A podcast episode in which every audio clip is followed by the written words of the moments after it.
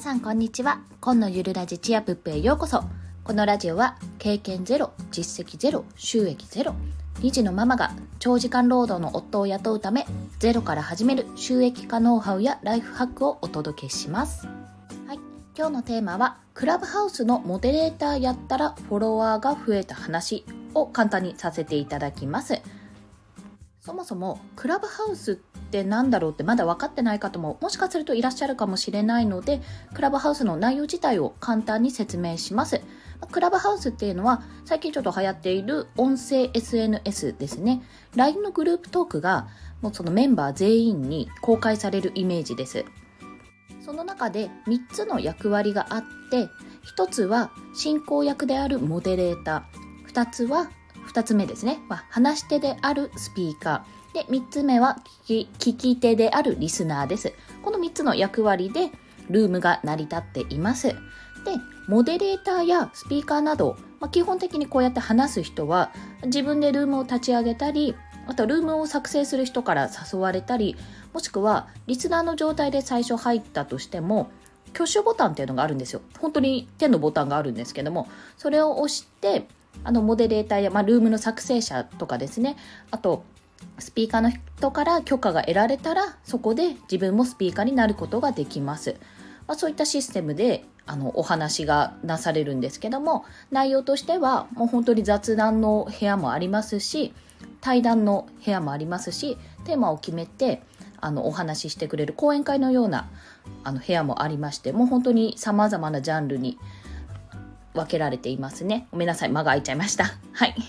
で、まあ、どういうお話だったかというと、昨日ですね、私が参加している、あの、音声配信に特化したオンラインサロン、P ラボっていう、ポッドキャストラボ、通称 P ラボってとこですね、の主催するクラブハウス練習ルームというのがあるんですけども、それに、あの、モデレーターに立候補しまして、まあ、たくさんの方のフォローのもとさせてもらったんですよ。でモデレーターを経験してみていろいろ気づきがあったんですけどもその考察についてはちょっとまた別の放送でお話ししますね。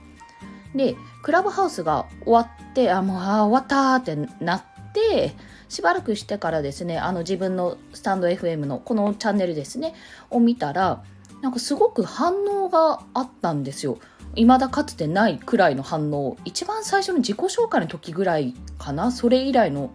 反応があっていいねとかももちろんなんですけどもそこでフォローがフォローじゃないフォロワーかが3人に3人増えたんです一気に。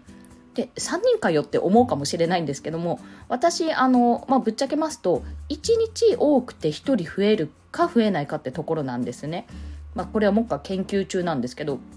でまあ変な話1日1人、まあ、1日に今2放送大体してるので、まあ、2放送に対して1人増えるものが、まあ、一気に3人増えるってことは、まあ、3日分の働きをそのしたわけですよね。まあ、これが直接クラブハウスに影響していたかどうかは正直ちょっと時間を空けてたのであの確実にそれとは言い切れないんですけども、まあ、タイミングとして見てもおそらくそうだなって思うんですね。まあ、あのお昼の放送を開始した直後も1回見たと思うのでそこから数えたら6時間ぐらい？いやそそう6時間どころじゃないの。もうちょっと短いスパンで確認したと思うのでやっぱりクラブハウス後にあの影響があったんじゃないか。クラブハウスの影響が大きかったんじゃないかなと感じたんです。で、まあそもそもじゃあなんでクラブハウスでモデレーターをやったことが影響したのかなっていうところなんですけどもあのクラブハウスでルームを立ち上げたりスピーカーになるとですね、まあ、そういうふうにアクティブに活動しているとあの誰かをフォローした時にそれに関連ついてこの人もおすすめみたいなのが出てくるんですよ。あの、あなたこの、あの、アマゾンの購入履歴、あなたにおすすめの商品みたいな感じで出てくるじゃないですか。あんなイメージで、あの、出てくる時があって、それにもしかすると乗ったんじゃないかなと私は推測しています。まあ、もしくは実際にリスナーとして参加してくれた方が興味を持ってあのこの人のプロフィール見てみようって思ってカチッとしてくれてそこで私プロフィールページにスタンド FM のチャンネルも貼っているんですよ。比較的上の方に貼っているのでそこから飛んでくれたのかなと思っております。でそこで気づいた大事なことを3つお話しすると、まあ、1に積極的にモデレーターやスピーカーに挑戦する、まあ、挑戦することで露出自分の露出を増やすというところ。2つ目に興味が引くようなプロフィール作り。これはもうクラブハウスだけじゃなくて Twitter、Instagram あインスタも実はやってるんですよ。全然何もあのアカウント作っただけで見てる専門なんですけども。とかあのそういったものですねブログとかもしっかりプロフィールを作ることが大事だと。で3つ目が自分を知ってもらうための動線ですね。をたくさん作ること。だから1回露出しました。じゃあ次この人のあのじゃあ何を見ようかって思った時に次に飛ぶのはプロフィールページじゃないですか大体。この人どういうところだろう。で飛んでそこであじゃあ何見てみようかな。私は音声が好きだからじゃあこのスタンド FM のチャンネル見てみようかなと聞いてみようかなって思うか文章が好きだからブログに飛んでみようかなとか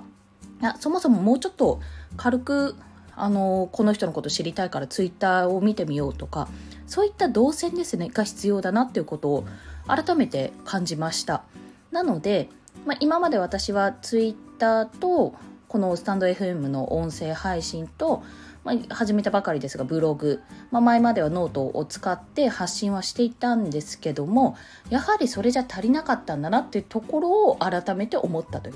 コツコツ積み上げるのはもちろん大事でそれがつながることももちろんあるんですけども可能であればさらにその上何かに挑戦することが大事だと本当にそこは痛感しましたね。まあ、そんなお話でしたというところです。まあ、今回そのクラブハウスの話をしたんですけどももしあのですねクラブハウスのメンバーになってる方がリスナーの方でいらっしゃったら毎日、まあ、大体ですね、えーと、夕方5時15分、まあ、5時ぐらいから6時くらいの間にあのクラブハウス練習ルームというのを設けてるんですよ。あのポッドキャストラボ通称 P ラボ主催でですね。でスピーカーの練習もこちら積極的に参加してもらえると、まあ、手を挙げると大体時間の許す限りですとスピーカーになれますし、まあ、音声配信関連の情報が聞けるんですよ。テーマは大体そういうところでテーマを持っているのであの興味がある方もしよろしければ覗いてみてください。はい。それでは今日もお聴きくださりありがとうございました。コンでした。ではまた。